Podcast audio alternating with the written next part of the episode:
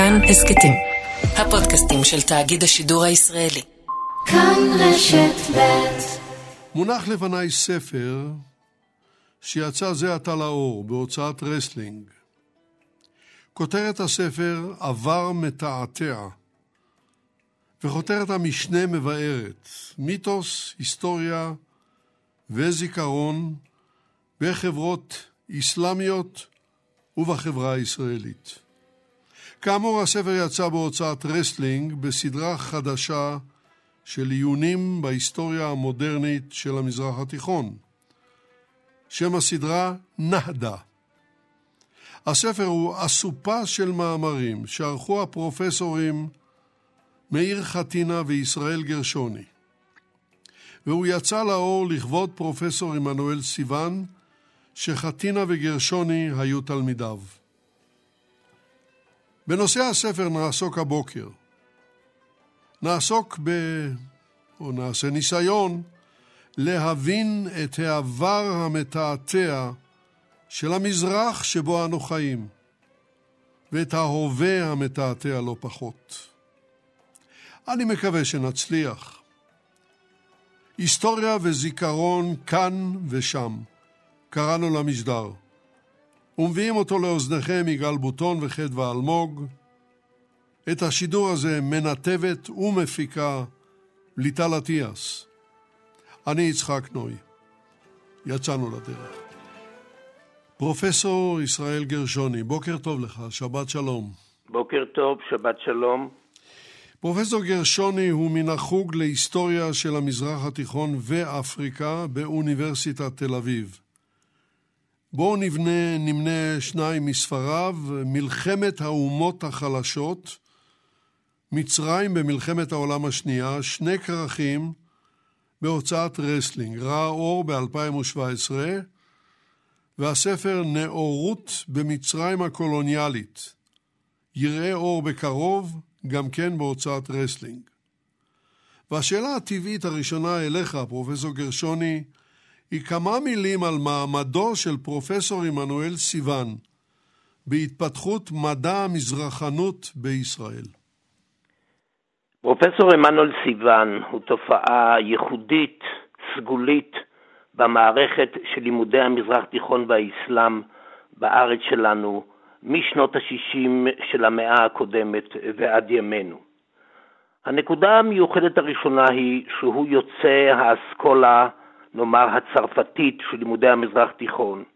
אה, אסכולה שיוצאי הישראלים הם אה, בסופו של דבר מיעוט. הוא למד אצל קלוד כהן, וההשפעות הצרפתיות אה, או ההשפעות של המזרחנות הצרפתית ניכרות היטב. הנקודה השנייה, עמנואל סיבן מיקם את עצמו לא בחוגי לימודי המזרח התיכון והאסלאם, אלא בחוג להיסטוריה שנקרא אז היסטוריה כללית באוניברסיטה העברית, מיקום שאפשר לו התבוננות אחרת על ההיסטוריה המודרנית של המזרח התיכון, במיוחד בהיסטוריה של הערבים במזרח התיכון. הנקודה השלישית היא העובדה שלפנינו היסטוריון שעוסק בימי הביניים, ימי הביניים אולי המאוחרים, אבל גם מומחה גדול להיסטוריה של העולם הערבי, המזרח תיכון הערבי אה, במאה ה-20 או בסוף המאה ה-19 במאה ה-20 ומנקודת מבט זו של מיקום בחוג להיסטוריה כללית ויכולת להתבונן בעבר הווה מתוך מומחיות גם בעידן הימי ביניימי וגם העידן המודרני, אה, עמנואל סיבן הביא מתודות, תיאוריות, תובנות חדשות ללימודי המזרח תיכון כפי שלא ניכרו בדרך כלל במזרחנות הקונבנציונלית אה, של הארץ שלנו.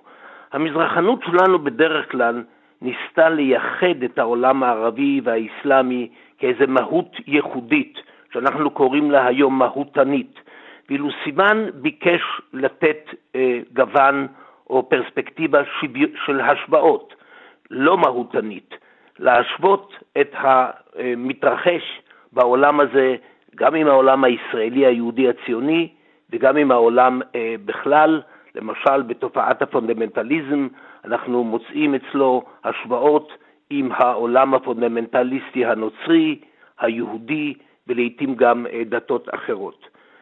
ודבר אחרון שכרגע נסתפק בו זה כמובן מעבר או אה, התרכזות בחקר מיתוסים, בהבנה שהחברות האנושיות, למרות ההשכלה, למרות הרציונליזם, למרות המדע, למרות הפוזיטיביזם, אינן, אינן משתחררות ממיתוסים, מסוגים של אה, אה, התלכדות או התרכזות בעברים, בעבר, ומבחינה זאת עמנואל סיבן ממשיך גם אולי את המגמות של ההשכלה שכנגד, שעליה אה, דיבר בשעתו עזאיה ברלין, והיום אולי בספר החדש של יוסי מאלי מעבר לתבונה, כלומר שהבנת ההתנסות האנושית איננה יכולה להתרכז רק באופנים שההתנסות הזאת מבינה את המציאות באופן רציונלי שכלתני, אלא גם באופן של מיתוסים וסוגים אחרים של אה, נרטיבים, אנחנו קוראים להם היום, כלומר התבוננויות יותר אמוציונליות במציאות ובעבר של המציאות, שכמובן מתכתב עם העתיד. זהו בעצם ייחודו של עמנואל סיבן, מכאן קהילייה גדולה מאוד של אה, תלמידים שהוא הכשיר ותלמידות, וגם איזשהו כיוון חדש שנשאר לתמיד כמורשה בתוך לימודי המזרח תיכון והאסלאם בארץ שלנו. תודה רבה, אה, פרופסור גרשוני. לפני שנשאיר אותך על קו הטלפון, שאלה קצרה מאוד בסדרה הזאת של הוצאת רסלינג, הסדרה החדשה, אני מבין, אתם השתמשתם בשם נהדה. למה הכוונה? כן, אז קודם כל הסדרה הזאת היא בעיקרו של דבר מלאכתו, מלאכת המופת של פרופסור מאיר חתינה, שלא מופיע איתנו היום, אני קצת אה, שולי לעניין זה.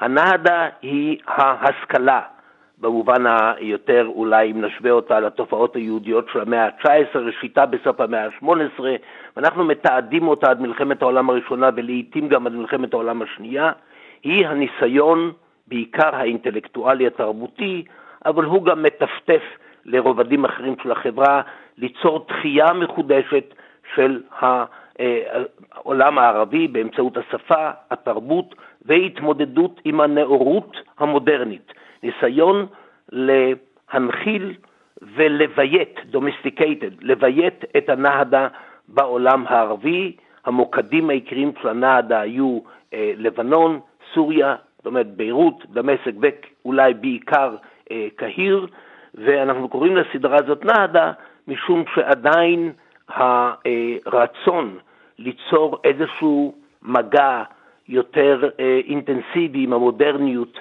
שראשיתה, לא תמיד אנחנו מתווכחים עליה, היא באירופה, אה, ניסיון כזה עדיין נמצא וקיים, וכמובן הוא הפעים את הציבור האינטלקטואלי הערבי במאה ה-19 וראשית המאה ה-20 בצורה מאוד אינטנסיבית. לכן אנחנו כן. קוראים לסדרה א-נהדה. ברור. אה, תודה רבה לך, פרופסור ישראל גרשוני. אנא המתין איתנו על הקו. אני רוצה לעבור כעת אל פרופסור עמנואל סיוון עצמו. בוקר טוב גם לך, שבת שלום. האם אתה איתנו, פרופסור כן, סיוון? כן, כן, כן, בוקר טוב. בוקר טוב. פרופסור סיוון הוא מן האוניברסיטה העברית, כאשר אמרנו, בירושלים, מן החוג להיסטוריה כללית. את אה, תואר הדוקטור קיבל באוניברסיטת הסורבון בפריז בשנת 1965, בנושא הג'יהאד בתקופת מסעי הצלב.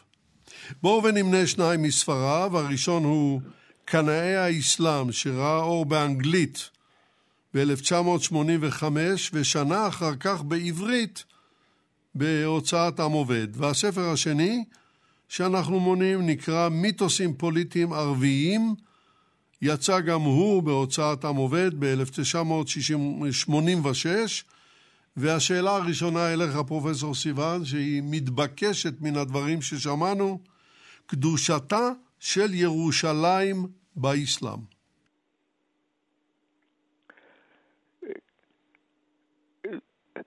זהו הנתיב שבו אני הגעתי, נתיב אישי מאוד, לתפיסה של חשיב, חשיבות מיתוסים.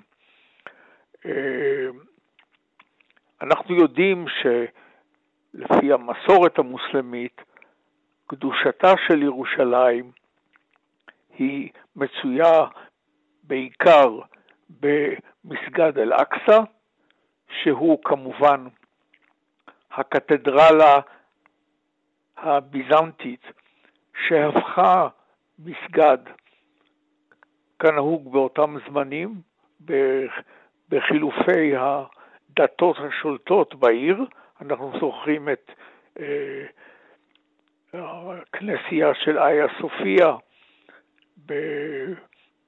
בקונסטנטינופול היא איסטנבול, שאת אופייה המסגדי מבקש עכשיו ארדואן להעמיד אה, כסמל.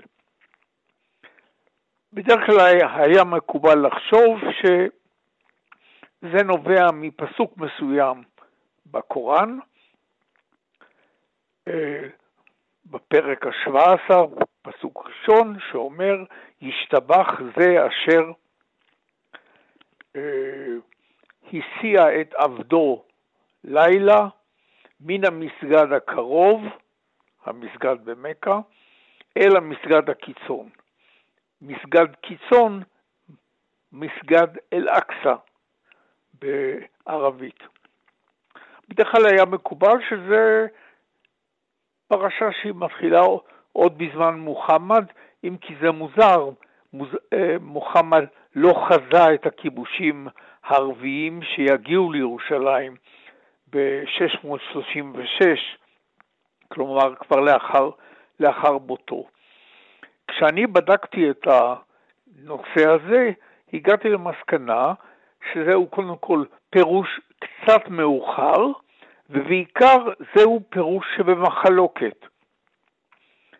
השושלת האומאית ששלטה בסוריה אה, לאחר הכיבושים, אה, היא שהעניקה לו את מעמדו זה, וזה מסיבות מאוד פרקטיות.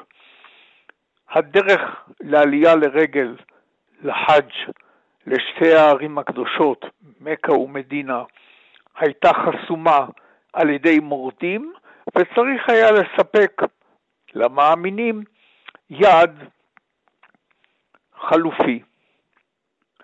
אבל מסתבר שהתפיסה הזאת, קודם כל, אפילו בזמנם של האומיים, שליטי סוריה, שזה כמובן העלה מאוד את יוקרתה כארץ מבורכת אולי, אם לא קדושה, אה, הרבה מהפרשנים של הקוראן, ואלו היו יותר רבים כבר בתקופה העבאסית, זו שבאה אחרי השושלת הראשונה, אמרו שהפירוש הוא מסגד שבשמיים, משהו מעין או בהשפעת התפיסה היהודית של מקדש, בית מקדש של, שלמעלה. שתי התפיסות התנגשו זו בזו, ואכן הפולחן של אל-אקצא לא היה כל כך חשוב במאות הראשונות של האסלאם, גם היה קצת חשוד באבק יהדות שכבר האסלאם ניסה להתנער מהשפעותיה. הרגע המכריע, כך גיליתי, היה מסעי הצלב. מסעי הצלב באים על עולם האסלאם בפתע, הם לא מכירים אויבים מלבד הביזנטים שינסו לחשוק בארצותיהם, והנה מגיעים, כפי שהם קראו להם, השדים הבלונדינים, באנו אל אספר, אלו בעיקר באים מצפון, אה, מצפון צרפת, בנורמנדי, ומשתלטים על ארץ ישראל וסוריה, ויעדם הסופי ירושלים. האנשים שמתחילים לגבש את תנועת הג'יהאד בערך כ-50 שנה אחרי כינון מלכות הצלבנים, היו בעיקר מנסיכויות באזור חלב ומוסול, וכמה מן השליטים האלה הם או עוזריהם, יועציהם, חכמי הדת שלהם, מחליטים להפוך את ירושלים ובירושלים את מסגד אל-אקצא ליעד עליון. מה שהם לקחו מאיתנו בכוח, אנחנו נחזיר בכוח. ואכן, הם אה, מצליחים, הדבר עולה בידם, ב-1187 הם כובשים את העיר. התעמולה הדרסטית הזאת, שהתחילה ונמשכה כמובן גם לאחר הכיבוש, כי צריך היה במשך כמאה שנים להתגונן בפני הצלבנים שעדיין היו במזרח, בעיקר לא, לאורך החוף של אה, ישראל ולבנון של, של היום, נשענה בעיקר על סוגה ספרותית בשם שבחי ירושלים, שמעלה את חשיבות אה, ירושלים להיסטוריה המוסלמית ולעתיד לבוא באחרית הימים. זהו הרגע ההיסטורי, היסטורי ואולי גם היסטרי, מלחמה היא אה, פרץ של רגע, רגשות לא נשלט, שבו הקדושה הזאת נקבעת. טוב, אנחנו... אנחנו... אז ובכן, ירושלים, צלבנות, אובדן, החזרה. זהו המיתוס שמתקבע בהיסטוריה המוסלמית, ושלאחר מכן, בסוף שנות ה-20, תנצל אותו יפה התנועה הלאומית הפלסטינאית. טוב, אנחנו נסתפק כרגע בדברים האלה. פרופסור סיוון יישאר איתנו על הקו. אני רוצה לעבור אל פרופסור מאיר ליטבק. בוקר, בוקר טוב. טוב גם לך, שבת שלום. פרופסור ליטבק הוא עמית מחקר בכיר במרכז אליאנס ללימודים איראניים. הוא פרופסור להיסטוריה של המזרח התיכון באוניברסיטת תל אביב. נמנה כאן שניים מספריו, הראשון נכתב עם דוקטור אסתר ובמן, זיכרונה לברכה, הוא נקרא תגובות העולם הערבי לשואה. יצא לאור באנגלית ואחר כך בעברית בהוצאת מגנס בשנת 2015. והספר השני שראה אור באנגלית נקרא דע את האויב, היחס לאחר במחשבה השיעית. והשאלה הטבעית שמגיעה אליך בהמשך לדבריהם של פרופסור גרשוני ופרופסור סיוון, היא עבר והווה בתפיסת העולם השיעית.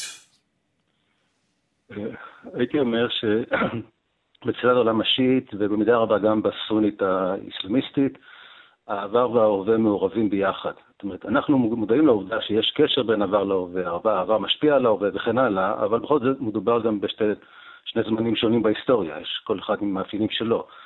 בחשיבה השיעית הדתית, העבר וההווה מעורבים וקשורים אחד בשני. אין למעשה הפרדה ביניהם, העבר נוכח בהווה כל הזמן, ומשליכים כל הזמן מההווה אל העבר. אה, אנחנו יכולים לראות את זה למשל בביטויים, שימוש נרחב מאוד בביטויים אנכרוניסטיים, אה, שמכילים, מביאים מושגים מההווה אל העבר. אני אתן דוגמה קטנה. אה, כאשר הנביא מוחמד נלחם בשבט היהודי בנו קורייזה, אז הוא מדבר למעשה, הוא נלחם בבסיס ציוני. החליפה עומר בן אל-חטאב, שהשיעים מתעבים אותו וגירש את היהודים מחצי ערב, למעשה היה ציוני, כי הוא רצה לקרב אותם, לקדם, לקרב אותם לארץ ישראל, בשירות העניין הציוני. גם המלך כורש, אה, שאפשר ליהודים לחזור, בעצם הוא היה אה, אה, ציוני. אנחנו יכולים לראות את זה אותו דבר בשימוש כלפי מנהיגים עוינים בהווה, סדאם חוסיין כממשיך דרכם של האומיים השנואים, ויש ויכוח חריף מאוד האם דאעש הוא בעצם המייצג של הסופיאני או האנטי קריסט באסלאמי, כלומר אותו שליט רשע שיקדים את בואו של המהדי, של המשיח. כלומר, מה שאנחנו רואים פה זה שהעבר וההווה, כל הזמן יש תנועה בין העבר להווה, אין הבחנה יש שינויים, מכילים, דוגמה נוספת למשל, בני ישראל, היהודים של היום הם המשך ישיר של בני ישראל בקוראן, עם אותן תכונות בדיוק, אותן שאיפות, ולכן הדברים שנאמרו על בני ישראל בקוראן חלים גם על היהודים בימינו. מבחינה הזאת, העבר וההווה הם לא רק רצף אחד, אלא במידה רבה גוש אחד, אה, שקשה מאוד להפריד אותו בחשיבה, בחשיבה האישית האסלאמיסטית, אבל צריך לומר, גם אצל ארגונים סונים רדיקליים, אנחנו רואים תופעה דומה. כלומר, יש פה תופעה שהיא רחבה יותר בחשיבה הפוליטית האסלאמיסטית, מאשר רק בשיעה. ברור, אבל האם בשינויים האלה אנחנו גם יכולים להבחין בשיעה, בשינוי ביחס ליהודים? כן, חל שינוי uh, מאוד משמעותי ביחס uh, ליהודים. אה, אני אגיד ככה, אה, בתפיסה האסלאמית המסורתית יש יחס אמביוולנטי כלפי היהודים, יש כמובן ביקורת חריפה מאוד שמופיעה בקוראן, אבל גם היה יחס של סובלנות כלפי היהודים. השיעה פיתחה, הייתי אומר, אה, גוון אנטי-יהודי ייחודי לה, בשל לקחו מסורות זורואסטריות, אובססיה בטהרה וטומאה, וייחסו אותם ליהודים, לכן היהודים נחשבו טמאים מבחינת השיעה, בניגוד לסונים, שהם לא, לא רואים את היהודים כטמאים. אבל היחס ליהודים, אפשר לקרוא לזה מה שבמחקר מכונה אנטי-ג'ודאיזם. כלומר, זה ביקורת על הדת, זה יחס מזלזל בדת היהודית, תפיסתה כדת שעבר זמנה, אה, ניסיון לערער על התקפות שלה ולהוכיח שהאסלאם כמובן עולה עליה, וניסיון שהיהודים יתאסלמו. זו הייתה התפיסה, הייתה תפיסה מסורתית, עם, בשיעה גם היו אפליות ורדיפות שלא ראינו בעולם הסוני, דרך אגב. בעידן המודרני, כתוצאה מהמשבר שהעולם המוסלמי חווה אותו במאה השנים האחרונות, בעיקר תחושת האיום מתרבות המערב, מהאימפריאליזם המערבי, שישראל נתפסת כחלק ממנו. נקודה אחת. נקודה שנייה, ההשפעה של רעיונות אה, מהמערב, פה אפשר לומר אה, גם של אנטישמיות מערבית, אנחנו רואים שינוי, מעבר מאנטי-יהודיות לאנטישמיות. שם במובן המודרני, שיש לה שלושה מאפיינים בולטים שמבדילים אותם מאנטי-יהודיות. אחד זה הדמוניזציה של היהודים, זאת הצגת היהודים בצורה הרבה יותר שלילית מאשר אי פעם בעבר. אה, דבר שני, ייחוס תיאוריות קונספירציה כלפי היהודים. הדבר הבולט ביותר, הפרוטוקולים של זקני ציון, שלא רק שתורגמו, דרך אגב, ב-57 מהדורות בעולם האסלאם עד ימינו, אבל באיראן, מצטטים אותם, אה, כתבי עת רשמיים, אנשי דת אה, מובילים, אה, וכן הלאה. כלומר, דוגמה אחת לפרוטוקול של זקני ציון כביטוי לשאיפות של היהודים להשתלט על העולם. דוגמה אחרת זה עלילות הדם שאומצו, אז אנחנו רואים פה, זאת אומרת, הנקודה השנייה זה תיאוריות קונספירציה שמייחסים ליהודים, והנקודה השלישית זה העונש שצפוי אה, ליהודים. באידאל, היהודים אה, בסופו של דבר הכירו בנכונות של דת האסלאם והתאסלמו. זה היה הפתרון הנכון. היה, זה, הייתה תפיסה משיחית מסוימת, איזו מסורת שדיברה על כך שביום הדין המוסלמים יהרגו את היהודים, צריך לומר, היא לא תפסה מקום מרכזי בחשיבה הדתית האסלאמית עד העידן המודרני. בעידן המודרני, פה התחיל עם זה חמאס מצד אחד, ואימצו אותה השיעים מצד שני, אה, דין היהודים כנראה ברובם הוא להישמד, שזה חידוש בהשוואה לעבר. ודרך אגב, רואים את זה בשיח האיראני המודרני, יש ויכוח, הייתי אומר, בין אנשי הדת המבוגרים יותר, הזקנים יותר, שמבחינתם רוב היהודים כנראה אה, או יתאסלמו מרצונם, או אה, יחיו חיי אה, של... מיעוט נשלט על ידי המוסלמים כאשר יבוא המשיח, לבין, הייתי אומר, הדור החדש יותר של אנשי דת, שרבים מאוד מהם מדברים על כך שכשיבוא המשיח, אז היהודים יושמדו. זאת אומרת, אנחנו פה אנחנו רואים את המעבר, הייתי אומר, מהאנטי-יהודית מסורתית לאנטישמיות אה, מודרנית בחשיבה השיעית האיראנית. זאת אומרת, יש לזה גם ביטויים בחשיבה האסלאמיסטית, הפונדמנטליסטית הסונית. טוב, אז בואו נסתפק כרגע בדברים האלה. פרופסור ליטבק, יישאר איתנו גם אתה על הקו. אני רוצה לחזור אליך, פרופסור ישראל גרשוני. ובהמשך כן. לדברים ששמענו מעמנואל סיוון, אני רוצה לשמוע ממך כמה מילים על הטראומה הצלבנית בכתיבה הערבית.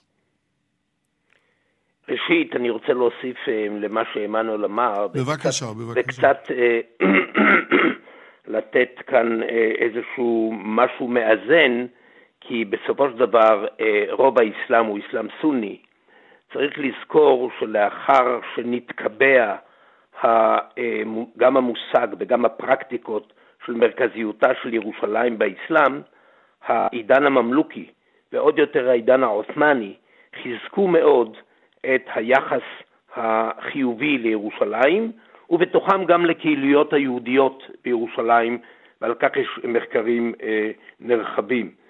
אה, אה, עמנואל סיוון התחיל את עבודתו בהבנה שקצת בניגוד, נאמר, למזרחנות הקלאסית בכלל בעולם, של פון גרוננבאום, של ברנרד לואיס, של קנטול סמית, שהבנת העולם הזה, המודרני, איננה יכולה להסתכם בראיית העבר כביכול הזוהר של האסלאם בעידנים בעיקר העבאסים, העידן של הפילוסופיה, של המדעים, של ההגמוניה התרבותית האסלאמית בעולם. אה, צריך להתבונן גם בתקופה קצת יותר מאוחרת, ואנחנו חוזרים למסעי הצלב, משום שפה נוצרה איזו נקודה מקבילה, איזושהי היסטוריה אנלוגית בין המתקפה המערבית, הצלבנית, הדתית, על האסלאם, שהמוקד הוא כמובן, כפי שנאמר, ארץ ישראל או אז ירושלים, ולבין הקולוניאליזם המודרני. ואכן הרבה מאוד מעבודותיו של סיבן התעסקו בקולוניאליזם המודרני. אל נשכח שגם דבריו של אה, מאיר אה, ליטבק אה, נוגעים בעובדה שאנחנו במציאות קולוניאלית אה, אגרסיבית למדי מסוף המאה ה-19 או במאה ה-19, גם צפון אפריקה, אחר כך מצרים, ולאחר מלחמת העולם הראשונה, חלקים גדולים במזרח התיכון בשלטונם של בריטניה, צרפת ואיטליה, אה, ומבחינה זאת, חלק גדול מהעיסוק הערבי בעבר ובמציאות שלהם אה, האנטי-קולוניאלית היא באמת איזשהו משחק עם העניין הצלבני. כי הצלבנות הסתיימה בתבוסה קולוסלית לצלבנות וההסתלקות הסופית בעידן הממלוכי 1291 מעכו. ולכן תרחיש ניצחוני על המערב יכול להיות גם גורלם של הערבים המודרניים, וכפי שסיוון הראה, יש עיסוק עצום של אינטלקטואלים ערבים, של היסטוריונים, חלקם היסטוריונים חובבנים, חלקה אה, מעצבי דעת קהל, במיוחד מאז מלחמת העולם השנייה ואילך, בעידן של הדקולוניזציה, יש שטף עצום של עיסוק בעידן הצלבני, כניסיון לראות אותו כמקביל, כאחד לאחד, לעתים בצורה אנכרוניסטית ובולגרית, אה, על מנת לתרחש מצב אה, של ניצחון מוחלט אה, על המערב. וסיוון הראה את זה היטב במאמר חלוצי, ששם הוא גם עסק בפרטים, איך בעצם פה ושם מעוותים, פה ושם מתקנים את ההיסטוריה, למשל מקומה המרכזי של מצרים בעידן הצלבני, שהוא מקביל לעידן הנאסרי בשנות ה-50 וה-60 אה, וכך הלאה, אה, ולכן העיסוק אה, הערבי הזה בהיסטוריה הצלבנית צריך להיות מפתח, פותח, להבנת המציאות המודרנית של העולם הערבי המתגונן כנגד המערב הקולוניאלי, ובעידן הדקולוניזציה מציע גם שחרור ופדות מלאה כנגד הסכנה המערבית. ומבחינה זאת, אני חושב שסיוון נגע בעצב מאוד מאוד אה, חזק וחשוב, שעיצב הרבה מאוד מהמחשבה הערבית אה, המודרנית. יחד עם זאת הוא גם הראה מיתוסים שכנגד, היא בסופו של דבר התעסקות עם עניין צלבני כמודל אנלוגי לעידן המודרני, יש בו אלמנטים מיתיים מאוד מאוד ברורים. יחד עם זאת היא הראה גם מיתוסים שכנגד, כלומר קבוצה, אמנם היא שולית או היא פריפריאלית, שניסתה להתנגד לסוגים האלה של ערגות לעבר כאילו מחלץ, ודיברה באופן יותר פרקטי וריאלי ופרגמטי על הצורך להשתחרר מכובד העבר ומהנטל של העבר על מנת לעמוד אה, באופן נוכח ברור. ואמיתי מול המציאות המודרנית. ברור. אז אם כך, בוא נחזור אליך, פרופסור סיוון, עמנואל סיוון, ואם תסכים לומר לנו כמה מילים על הכפירה ברעיון של הלאומיות הערבית, שהיא אה, באה לידי ביטוי חריף בשיאו של נאסר, של גמל עבדול נאסר, שהיה בשיאו במצרים אז. אם תרשה לי, אני רוצה להוסיף אה, מיתוס לאלה שהזכיר ישראל גרשוני. בבקשה. אנחנו מכירים אה, מחינוכנו הישראלי את אה, יום הזיכרון של י"א באדר, קרב תל חי. קרב תל חי קורה במרץ 1920. והוא כמובן הופך למיתוס בזכות האזכור המפורסם שכתב ברל כסנלסון לעמידת המעטים נגד הרבים, שהוא יסוד מוסד, הייתי אומר, בחשיבה הישראלית המדינית והציבורית על הסכסוך הישראלי-ערבי. אבל הנה באותו, באותה שנה עצמה, בחודש יולי, נולד מיתוס סורי חשוב לזכר קרב שקורה כ-60 קילומטר מגבול ישראל של היום, 25 קילומטר ממערב לדמשק, קרב חאן מייסלון. זהו קרב בין צבאו של מלך סוריה הראשון, פייסל, שהומלך לפי מזימה הבריטית בדמשק, לבין הצו... אה, גדודי, גדודים קולוניאליים של הצבא הצרפתי, שבאים מביירות ורוצים לכפות את הסכם סייקס פיקו שנתן את סוריה לבנון בידי הצורפ... בידי הצרפתים. התבוסה בחאן מייסלון ש... של כאלף ומשהו חיילים ערבים של פייסל, לעומת uh, לפחות 9,000 uh, חיילים צרפתים, רוב, רובם סנגלים ו, ואלג'יר, ואלג'ירים, היא רגע טראומטי בהיסטוריה המודרנית של סוריה.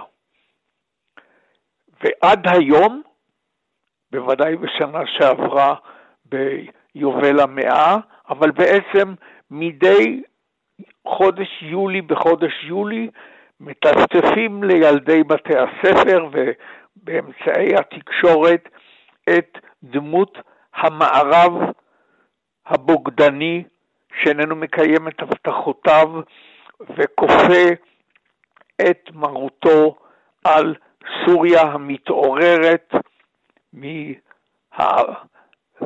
העות'מאני ומבקשת עצמאות, ובאותו רגע מתחיל, מתחיל באמת רבע מאה של אה, מאבק סורי לעצמאות. אז הנה יש שתי מדינות שעוינות זו את זו, אה, מצויות בעצם באותו מיתוס של מעטים כנגד רבים, אבל בזכות ההקרבה אנחנו נתגבר. אבל, פרופסור סיוון, איך אנחנו משלבים את זה עם ההתנגדות הערבית, האסלאמית, לעצם רעיון הלאומיות הערבית? נכון. הלאומיות הערבית עצמה אה, לקטה במידה רבה בהתרפקות על העבר, בתקופות זוהר של הערביות, בירידתה אמנם של התרבות המקומית בתקופה העות'מאנית, אבל בתחייה תרבותית גדולה של הארצות הללו, שמרכזיה היו קהיר וביירות, והיא מוצאת לעצמה כסמל, כמובן, את דמותו של עבד אל-נאצר. לא בכדי, בזמנו של עבד אל-נאצר, ניזום ב-1963 סרט שנעשה על ידי גדול במאי הקולנוע המצריים דאז, יוסף שאהין, על סלאח א-דין, וסלאח א-דין הוא גם פיזית בדמותו של נאסר שמגלם את הערביות המתעוררת. אבל באותם שנים עצמם, ועוד קודם למלחמת ששת הימים שתכה את הלאומיות הערבית עד דקה, קמים, קמים אנשים, ודווקא מקרב חוגים אסלאמיים שהיו פתוחים במידה מסוימת למודרנית, וחשבו שנאסר הוא וחסידיו מכניסים בדלת האחורית חילוניות, אתאיזם, השפעות מערביות על מעמד האישה, ירידת ערכו של החוק המוסלמי, בראשם עומד הוגה מודרני לשעבר שחזר בתשובה, סייד קוט, והאנשים הללו שקשר שהם כנראה קשרו ב-1965, מוצאים להורג שנה לפני כן, שנה אחרי כן, כלומר שנה לפני מלחמת ששת הימים, והם מבטאים תפיסה שונה. הם רואים את הרגע המכריע לא בהישגיו של סלאח א-דין, אלא באותו רגע שבעצם בפלישת המונגולים לצפון סוריה, עומד האסלאם בפני דילמה. המונגולים הללו מקבלים את האסלאם, לפחות להלכה. האם אנחנו יכולים להמשיך להילחם נגדם? ואז קמים חכמי דת, וביניהם אחד אה, ניכר וחשוב עד היום, שמסורתו קיימת אפילו כמסורת אה, בהלכה המוסלמית, וקובעים לא, אין המונגולים מוסלמים ממש. מדוע? מפני שבכל דיני האישות שלהם, העילית המונגולית נסמכת על מסורות מונגוליות מן הערבה המרכז אסייתית, היאסה המפורסמת של צ'ינגיס חאן. ובזה, ברגע הזה שעמדו. ועזרו עוז לעמוד בפני המונגולים, הם הצליחו לשמור על העולם המזרח תיכוני מפני כל הנזקים ששליטה מונגולית, כפי שאנחנו יודעים, למשל, הביאה על רוסיה ואוק... ואוקראינה. כלומר, האסלאם המתעורר, נכון שבוודאי הוא מייחס יחס שלילי להשפעות המערב, אבל הוא נסמך על היסטוריה מוסלמית ועל ברירה בתוך ההיסטוריה המוסלמית, לא של רגע הניצחון על הצלבנים, אלא רגע העמידה האיתנה והנועזת כנגד המונגולים. ובכן, יש לנו כאן לא רק עיסוק בעבר, אלא עיסוק סלקטיבי שכל פעם, ולכן אה, יפה עשו עורכי הספר שדיברו על העבר מתעתע, יש כאן מבחר עצום של אפשרויות לאיש המודרני המבקש השראה מן העבר כדי לבוא מתוכם. כן, ובכן, אה, אני רוצה, תודה גם... זה, תודה, אני פרופסור רוצ... סיוון. כן, כן, אני רוצה להוסיף בעניין זה. מי אה, מדבר, מ... פרופסור? גרשוני. מחקריו של עמנואל סיוון, שעסקו לימים גם בקנאות האסלאמית, הראו היטב שההגמוניה הלאומית ערבית, שנות 30 ו-40, במיוחד בתקופה הנאזרית והבעת', שנות ה-50 וה-60, אה, אותגרה על ידי אותם אה, קנאים ראשונים, או הייתי אומר אה, סלפים ראשונים באסלאם, שהוטלו לכלא, ביניהם אותו סייד קוד, אה, שסברו שעל ידי שחרורה של מצרים ומקומות אחרים מן הקולוניאליזם המערבי תבוא פדות גדולה לעולם הערבי האסלאמי, אבל מהר מאוד גילו, והם בכלא, חלקם בכלא, שבעצם הלאומיות הערבית מביאה, כפי שעמנואל ציין זאת, מין מודרניות חילונית, סוציאליזם, חיקויים של המערב וגם המזרח, ולכן שבעצם הם אינם מוסלמים, הם הורסים את האסלאם מבפנים.